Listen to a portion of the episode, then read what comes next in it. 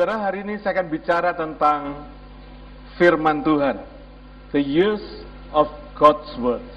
Tahun-tahun firman. Saudara, di seluruh Alkitab minimal ada 445 kali kata life, kata hidup itu digunakan. Termasuk di dalamnya adalah eternal life, hidup yang kekal. Di dalam bahasa Yunani, kata life ini menggunakan kata Zoe. Kalau sudah dengar zoologi itu berasal dari kata yang sama, ya, dari Zoe, yang artinya hidup. Ya. Kata ini dipakai untuk menjelaskan tentang prinsip kehidupan yang sesungguhnya, yaitu kehidupan dari Allah sendiri. Zoe atau hidup kekal, eternal life ini, bukan hanya meliputi duration of life, bukan hanya meliputi lamanya waktu hidup kita, tetapi juga quality of life, meliputi kualitas dari kehidupan kita.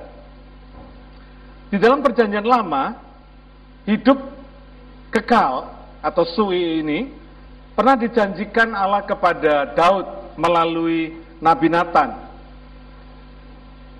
Allah berkata, dia akan memberikan keamanan kepada Daud dari semua musuhnya. Dia juga akan memberikan keturunan kepada Daud yang akan mendirikan bait Allah bagi Tuhan. Apabila umur Daud nanti sudah genap, dia akan mendapat perhentian bersama-sama dengan nenek moyangnya. Dan Tuhan juga akan membangkitkan keturunan Daud dan mengokohkan kerajaannya untuk selama-lamanya. Tuhan akan menjadi bapaknya, dan Daud beserta seluruh keturunannya akan menjadi anaknya. Kasih setia Tuhan tidak akan pernah hilang daripada mereka. Keluarga dan kerajaannya akan kokoh selama-lamanya. Setelah dalam perjanjian lama diberikan gambaran tentang Zoe ini seperti itu. Nah, ketika Daud mendengar janji Tuhan ini, Daud mengucap syukur dan berdoa. Doa Daud ini, doa pengucapan syukur Daud ini sangat terkenal, yang ditulis di kitab 2 Samuel pasal yang ke-7, ayat 21 dan 28. Daud berkata, oleh karena firman-Mu dan menuruti hatimu, engkau telah melakukan segala perkara yang besar ini, dengan memberitahukannya kepada hamba-Mu ini. Oleh sebab itu, ya Tuhan Allah, Engkaulah Allah dan segala firman-Mu lah kebenaran. Engkau telah menjanjikan perkara yang baik ini kepada hamba-Mu. Saudara, inilah yang membedakan Daud dengan tokoh-tokoh Alkitab yang lain. Daud itu mengenal respek kepada firman Tuhan sebagai kebenaran. Daud mengerti bahwa firman Tuhan itu sesungguhnya adalah hatinya Tuhan sendiri. Daud begitu mengenal firman-Nya.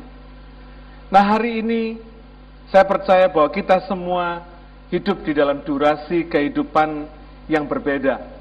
Ada yang masih muda, ada yang sudah berusia puluhan tahun. Pertanyaannya, apakah kita juga sudah memiliki kualitas eternal life ini? Kualitas dari Zoe yang dimaksudkan dengan kata Zoe. Kualitas dari hidup yang kekal itu. Bukan cuma sekedar kita memiliki durasi atau lamanya kita hidup di dunia ini, tetapi sudahkah kita memiliki kualitas dari hidup yang kekal itu? Karena hidup ini bukan tergantung pada duration of life, tapi juga pada quality of life. Hidup ini tidak tergantung kepada berapa lamanya kita hidup, tetapi juga bagaimana kualitas kehidupan kita. Karena itu, hidup ini meliputi kehidupan fisik, harus hidup dengan fisik yang baik, tapi juga dengan rohani yang baik. Amin. Nah, keputusan yang saudara ambil hari ini akan merubah kualitas kehidupan saudara. di dalam durasi hidup yang Tuhan berikan kepada kita semua. Durasi hidup yang fana akan menjadi durasi hidup yang kekal. Amin. Hidup yang fana akan berubah menjadi hidup yang kekal. Semua tergantung kepada bagaimana saudara meresponi firman Tuhan hari ini. Di dalam perjanjian baru, kata Zoe ini bukan hanya mengacu kepada kehidupan di dunia ini saja, tetapi juga kepada kehidupan di dunia yang akan datang. Yaitu hidup di bawah anugerah Allah pada masa kini, dan juga hidup yang penuh kemuliaan di masa yang akan datang. 1 Yohanes pasal 5 ayat yang ke-20 berkata demikian. Akan tetapi kita tahu bahwa anak Allah telah datang dan telah mengaruniakan pengertian kepada kita, supaya kita mengenal yang benar, dan kita ada di dalam yang benar, di dalam anaknya Yesus Kristus. Dia adalah Allah yang benar dan hidup yang kekal. Hidup dengan kualitas Zoe atau hidup kekal ini ada di dalam iman kepada Tuhan Yesus. Itu yang Alkitab katakan. Nah, hari ini bagaimana kita menerapkan iman kepada Yesus ini secara praktis di dalam kehidupan ini, supaya orang-orang di sekitar kita pun juga bisa memahami, bisa mengerti. Banyak orang mengaku percaya Yesus, tetapi hidupnya dalam hidup sehari-harinya tidak menarik bagi keluarganya, tidak menarik bagi orang-orang di sekitarnya, sehingga mereka juga tidak tertarik untuk percaya Yesus. Mari kita baca kitab Matius pasal yang ke-10 ayat yang ke-37. Kita melihat di situ bagaimana seharusnya kita mempraktekkan iman kepada Yesus ini. Matius 10 ayat 37. Barang siapa mengasihi bapa atau ibunya lebih daripadaku, ia tidak layak bagiku. Dan barang siapa mengasihi anaknya laki-laki atau perempuan lebih daripadaku, ia tidak layak bagiku. Saudara, cara praktis kita untuk mempraktekkan iman percaya kita kepada Yesus itu yang pertama adalah mengasihi sesama seperti kita mengasihi Tuhan. Kasih kita kepada Tuhan yang tidak kelihatan itu tidak akan pernah bisa dipahami oleh orang-orang di sekitar kita sampai mereka bisa merasakan kasih kita kepada mereka. Nangkap gak, saudara? Aplikasi kasih ini kepada orang-orang di sekitar kita ini adalah bahasa iman yang dimengerti oleh dunia ini. Dunia ini gak akan pernah mengerti teologi saudara yang muluk-muluk gak ngerti, saudara. Tapi dunia ini mengerti bagaimana aplikasi iman saudara di dalam kehidupan sehari-hari saudara. Mereka akan melihatnya dan mereka akan merasakannya. Bukan fasilida, bukan cerita tentang mujizat saudara. Ada orang yang berkata, dunia saat ini perlu mujizat. Saya bilang betul, tapi dunia tidak bakal bisa terima Yesus karena mujizat. Di dalam Alkitab sudah dibuktikan. Banyak orang melihat mujizat yang dilakukan oleh Yesus, tapi toh mereka nggak percaya, betul? Dunia membutuhkan firman Allah. Dunia membutuhkan kesaksian firman, kesaksian iman kita yang menuruti firman. Kalau kita anak Tuhan, kita yang percaya kepada Yesus, kita tidak serius di dalam percaya kepada Tuhan ini dengan melakukan firman, nggak mungkin dunia ini bisa percaya Yesus.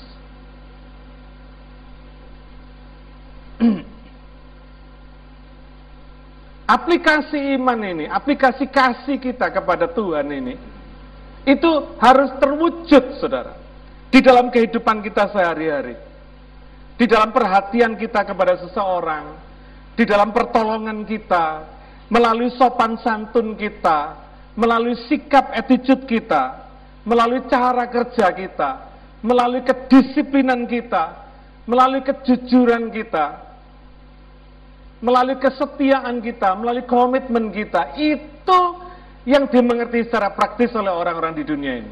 Amin. Kadang-kadang kita ini terlalu muluk-muluk bicara soal mencintai Tuhan, bicara tentang mengasihi dan bicara tentang percaya kepada Yesus, tapi aplikasinya kita nggak lakukan. Sehingga anggota keluarga pun kita lihat kita malah sebel, saudara. Tiap minggu rajin ke gereja, tapi kesaksian hidup di rumah tidak kelihatan sama sekali. Kira-kira begitu, saudara. Malesnya masih tetap aja, kira-kira gitu ya. Pelitnya tambah-tambah, kira-kira begitu. Jadi kesaksian hidup kita yang mestinya mengandung aplikasi iman ini nggak kelihatan di dalam kehidupan komunitas yang paling dekat dari kita. Saudara, jangan enak-enak kalau punya keluarga yang belum percaya Yesus.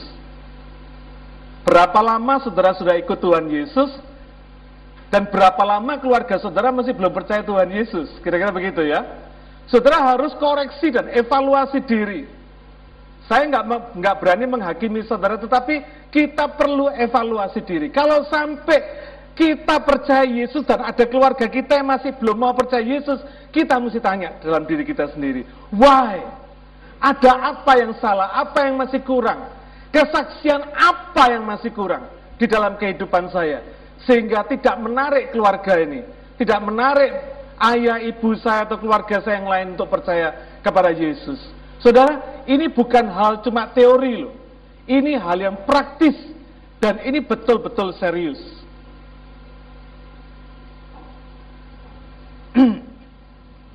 Perhatikan ayat yang ke-37 tadi. Matius 10 ayat 37 tadi. Dikatakan begini, barang siapa mengasihi bapak atau ibunya lebih daripadaku, ia tidak layak bagiku. Dan barang siapa mengasihi anaknya laki-laki atau perempuan lebih daripadaku, ia tidak layak bagiku. Saya pertama kali dengar ayat ini, saya diajar begini. Kamu harus memilih. Taat sama Tuhan atau taat sama orang tua. Wah, saudara, kira-kira bisa nggak? Orang tua kalau belum percaya Tuhan, lalu anaknya diajar begini, saudara, orang tuanya bisa bilang, nggak usah percaya Tuhan. Betul nggak? Mungkin orang tua yang belum kenal Tuhan akan berkata, Tuhan lu yang nggak kelihatan tuh belum tentu betul. Mungkin begitu, saudara, ya, ngomongnya ya. Tapi yang jelas, papa mama ini sudah melahirkan kamu, sudah ngasih makan kamu, sudah membesarkan kamu. Terus sekarang kamu berkata, oh saya lebih taat Tuhan daripada taat orang tua. Banyak pengajar Kristen yang salah di dalam mengajarkan ayat ini. Saya perhatikan ayat ini, berkata apa? Barang siapa mengasihi bapak dan ibunya lebih daripada aku, ia tidak layak bagiku. Dan barang siapa mengasihi anaknya laki-laki atau perempuan lebih daripada aku, ia tidak layak bagiku. Seolah-olah, seringkali pengajaran itu mengatakan seolah-olah ada satu perbandingan. Ini orang tua, ini anak, ini Tuhan. Kira-kira begitu ya, saudara ya. Ini Tuhan, ini harus nomor satu. Ayah, ibu nomor dua, anak nomor dua. Kira-kira begitu. Nomor satu harus Tuhan. Ayat ini nggak bicara ngomong gitu loh, saudara. Saudara perhatikan di sini. Kita tidak dilarang mengasihi orang tua dan anak. Tapi dilarang mengasihi mereka lebih dari Tuhan. Anggap gak, saudara? Orang Kristen tidak dilarang mengasihi orang tua, tapi dilarang mengasihi orang tua lebih dari Tuhan. Kita tidak dilarang mengasihi anak kita, tapi dilarang mengasihi anak kita lebih dari Tuhan. Dengan kata lain, kalau kita mengasihi orang tua dan anak kita, maka kita pun juga harus mengasihi Tuhan dengan kadar kasih yang sama. Demikian juga sebaliknya. Kalau kita bicara, kita ngomong, kita mengasihi Tuhan, maka harusnya kita mengasihi orang tua dan mengasihi anak kita dengan kasih yang sama. Amin. Saudara perhatikan ya. Ayat ini tidak membuat perbandingan Sehingga seolah-olah orang tua harus nomor dua, Tuhan nomor satu. Enggak. Tuhan itu begitu santunnya. Begitu luar biasanya, begitu lembutnya hatinya. Dia berkata, kamu jangan mengasihi orang tuamu dan anakmu lebih dari Tuhan. Bukan dilarang mengasihi orang tua. Atau disuruh membuat perbandingan, atau disuruh memilih, membuat pilihan. Tuhan apa orang tua? Ya tidak bisa, saudara. Ini tidak bisa dibikin pilihan seperti itu.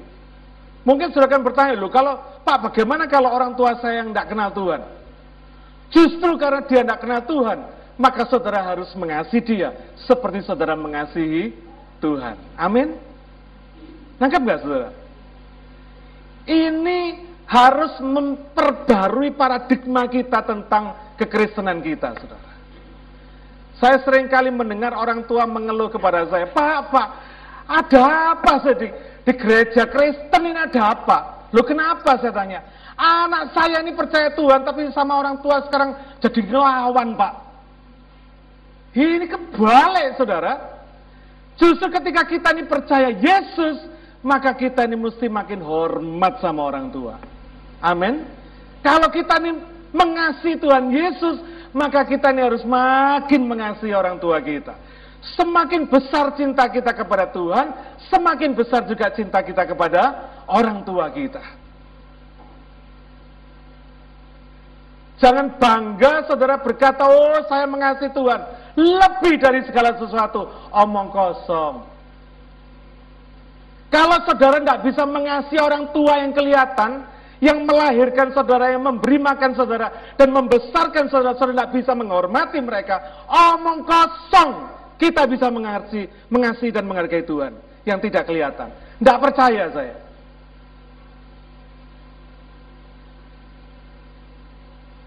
Saya mengerti betul. Karena saya dulunya juga, saya punya kepahitan sama papa saya. Ketika saya bertobat terima Tuhan Yesus, pada saat itu situasinya saya seperti anjing sama kucing sama papa saya, saudara. Kalau papa saya pulang, saya pergi. Kalau saya pulang, papa saya yang pergi. Tidak bisa ketemu. Tapi ketika saya bertobat, ketika saya mengenal Tuhan secara pribadi, nomor satu yang Tuhan suruh saya kerjakan apa? Mengasihi papa saya. Wah, saya bilang, Tuhan, suruh yang lain aja. Saya tidak bisa mengasihi monster satu ini. Suruh yang lain, Tuhan. Jangan yang satu ini. Saya mau suruh yang lain, mau suruh apapun juga oke, Tuhan. Tapi mengasihi yang satu ini, aduh, ini tidak layak dikasih, Tuhan. Tapi Tuhan selalu berkata, no. Number one, kasihlah papamu. Gimana caranya Tuhan mengasihi papa saya? Sapa papamu. Bilang, oh, selamat pagi. Kalau ketemu pagi, bilang, oh, selamat pagi. Aduh, saudara, itu tidak pernah keluar dari mulut saya mulai dari kecil, saudara.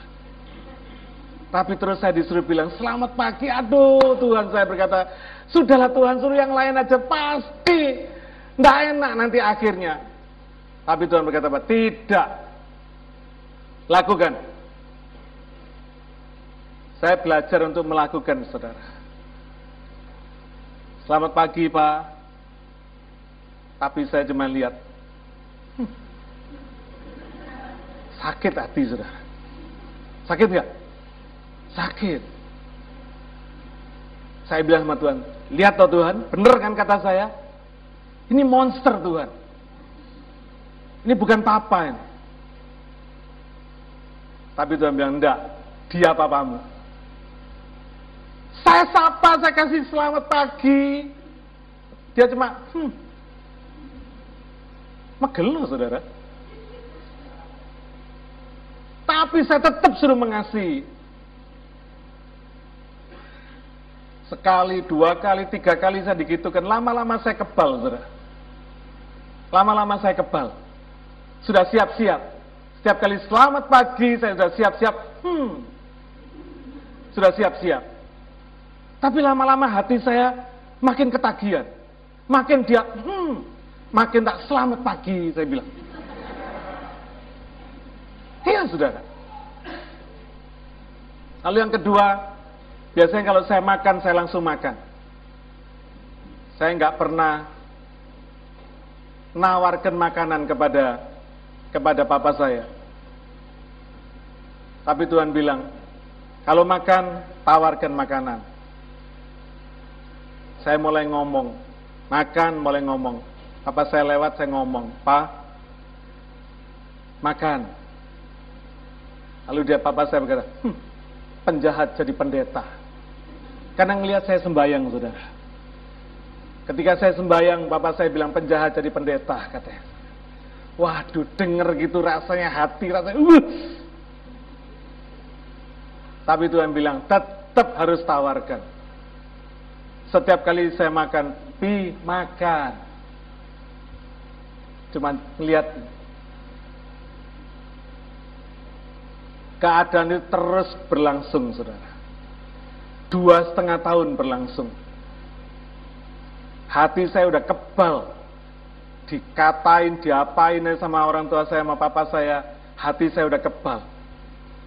Makin dia ngatain saya penjahat jadi pendeta, makin saya panjangkan doa makan saya. Satu malam, setelah 2,5 tahun berlalu, dengan keadaan seperti itu, satu malam papa saya datang kepada saya. Dia serahkan satu plastik, keris-keris dan jimat-jimat dia. Dia berkata, "Hari ini papa mau percaya Tuhanmu," katanya. Saya sampai kaget, saudara. Menangis habis, saya nggak bisa berhenti menangis saya. Saya tahu, ketika saya melakukan apa yang Tuhan suruh saya lakukan sesuai firman, Tuhan bekerja menjamah hatinya. Sampai papa saya bertobat. Papa saya orang kebatinan. Kerisnya, semua pusaka-pusaka, jimat-jimatnya, semua satu tas kresek dikasihkan kepada saya.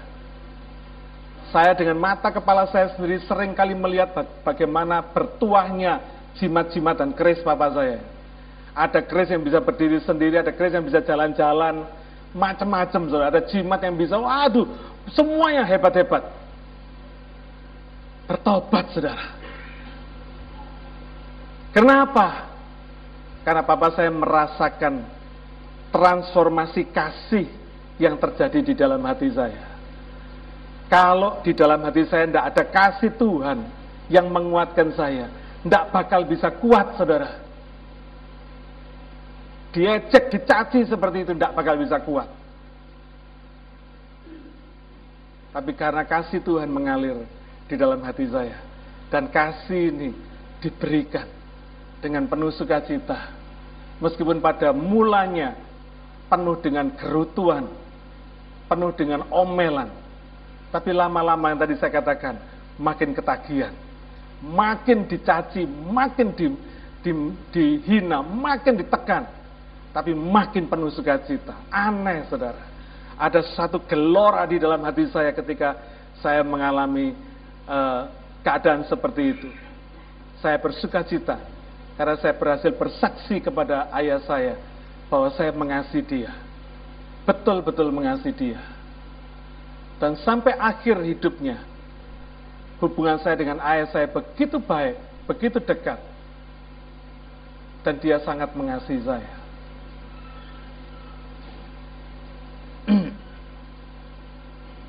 Kolose 3:23 berkata, "Apapun juga yang kamu perbuat, perbuatlah dengan segenap hatimu seperti untuk Tuhan dan bukan untuk manusia." Jadi artinya ketika kita mengasihi orang tua kita,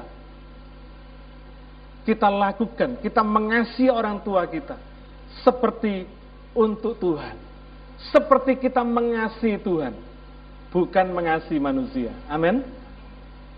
Ini firman Tuhan. Mari hari ini kita bikin revolusi dalam iman kita. Saya percaya the years of God's word bukan cuma sekedar slogan, Tapi saya rindukan supaya setiap jemaat Christ Living Church mengalami the years of God's word ini. Kalau saudara mengalami kuasa firman ini, dahsyatlah kehidupan saudara. Kita akan melihat betapa firman itu bisa mengobrak-abrik semuanya. Segala kekerasan hati dan segala kesombongan orang akan ditundukkan oleh karena firman itu sendiri. Suatu ketika, orang Farisi dan ahli Taurat mencobai Yesus dengan bertanya, "Guru, hukum manakah yang terutama dalam hukum Taurat?" Yesus menjawab, dalam Matius 22 ayat 37 sampai 40. Perhatikan jawaban Yesus. Jawab Yesus kepadanya, "Kasihilah Tuhan Allahmu dengan segenap hatimu dan dengan segenap jiwamu dan dengan segenap akal budimu. Itulah hukum yang terutama dan yang pertama. Dan hukum yang kedua, yang sama dengan itu, ialah kasihilah sesamamu manusia seperti dirimu sendiri.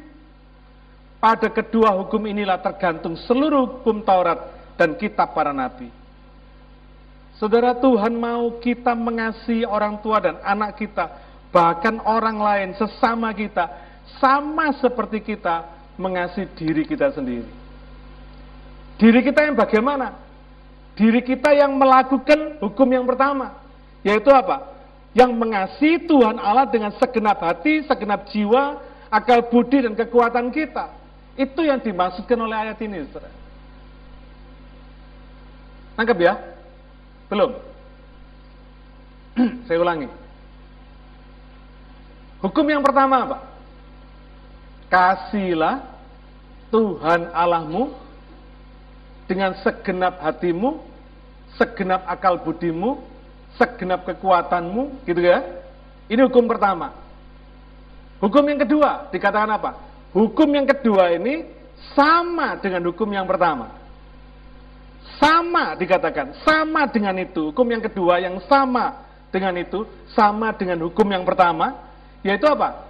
Kasihilah sesamamu manusia seperti kamu mengasihi apa? Dirimu sendiri. Seperti kita mengasihi diri kita sendiri. Diri kita yang bagaimana?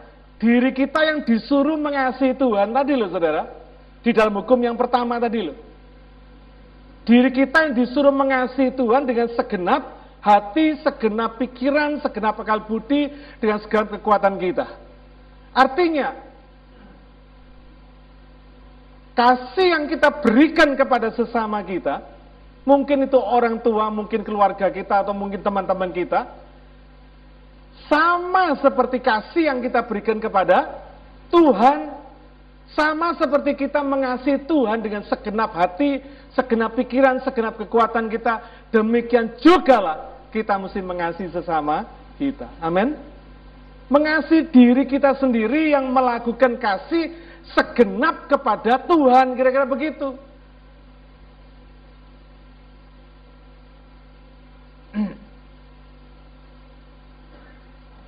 Saudara, saya percaya kalau kita lakukan ini semua,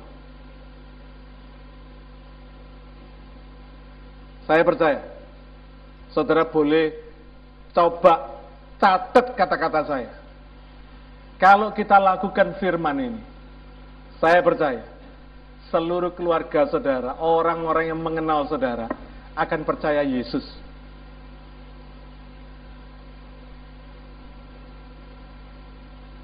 Kalau sampai hari ini ada orang-orang dekat saudara yang belum mengenal Yesus, pasti ada something wrong, yang masih belum beres. Ada sesuatu yang belum pas yang mereka lihat di dalam kehidupan kita. Karena saya mau kasih tahu saudara, percaya kepada Yesus itu dahsyat, saudara. Ya. Iman kepada Yesus itu tidak pernah dimiliki oleh dunia ini. Mengasihi Tuhan, iman kepada Yesus itu sangat-sangat istimewa. Sangat menarik. Kenapa? Karena kuasa Tuhan ada di situ.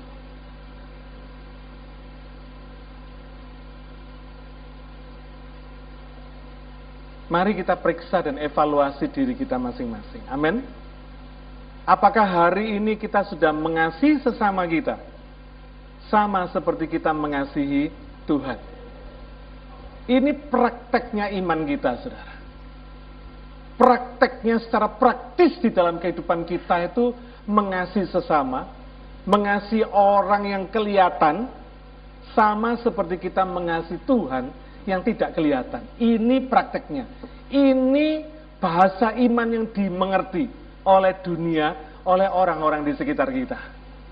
Saya percaya, kalau kehidupan kita melakukan firman ini, kita bisa mengasihi sesama kita seperti mengasihi Tuhan. Saya percaya, mereka pasti ikut, saudara. Dulu ketika saya bertobat, umur 19 tahun saya bertobat terima Tuhan Yesus. Dari hidup yang badung, nuakal luar biasa, saya menyerahkan diri untuk mengikut Tuhan.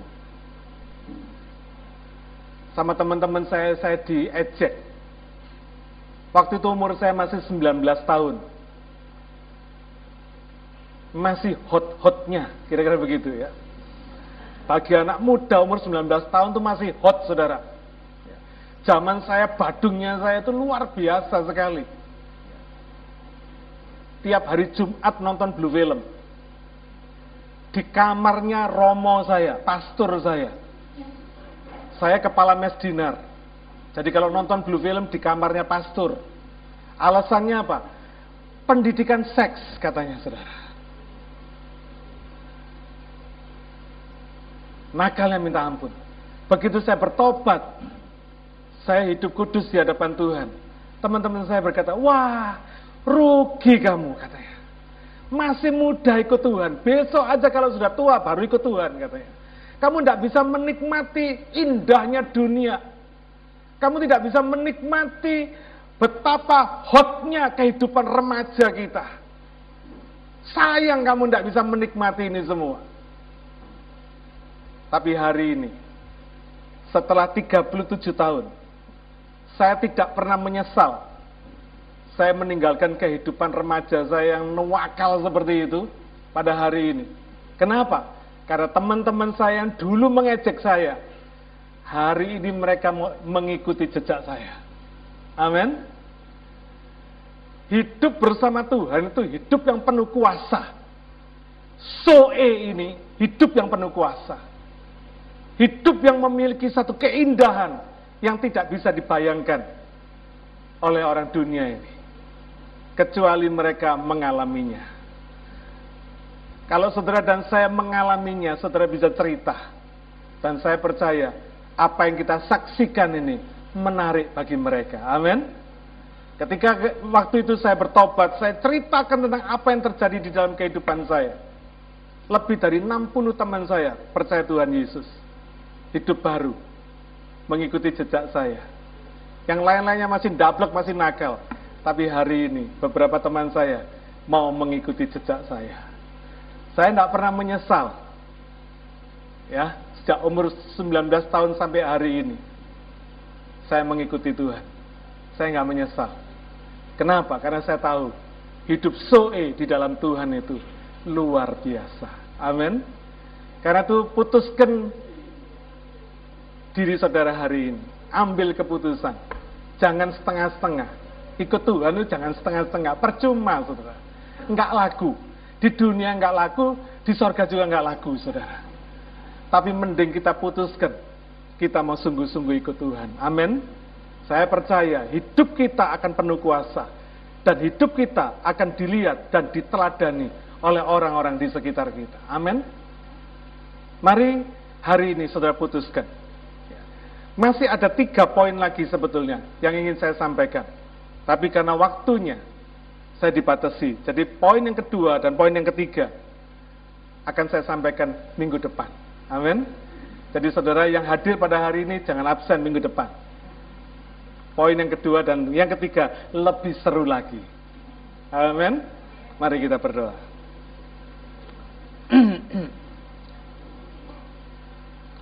Bapa Surgawi, kami percaya hari ini hidup kekal, Zoe, yang kau beritakan di dalam firman-Mu sudah disampaikan.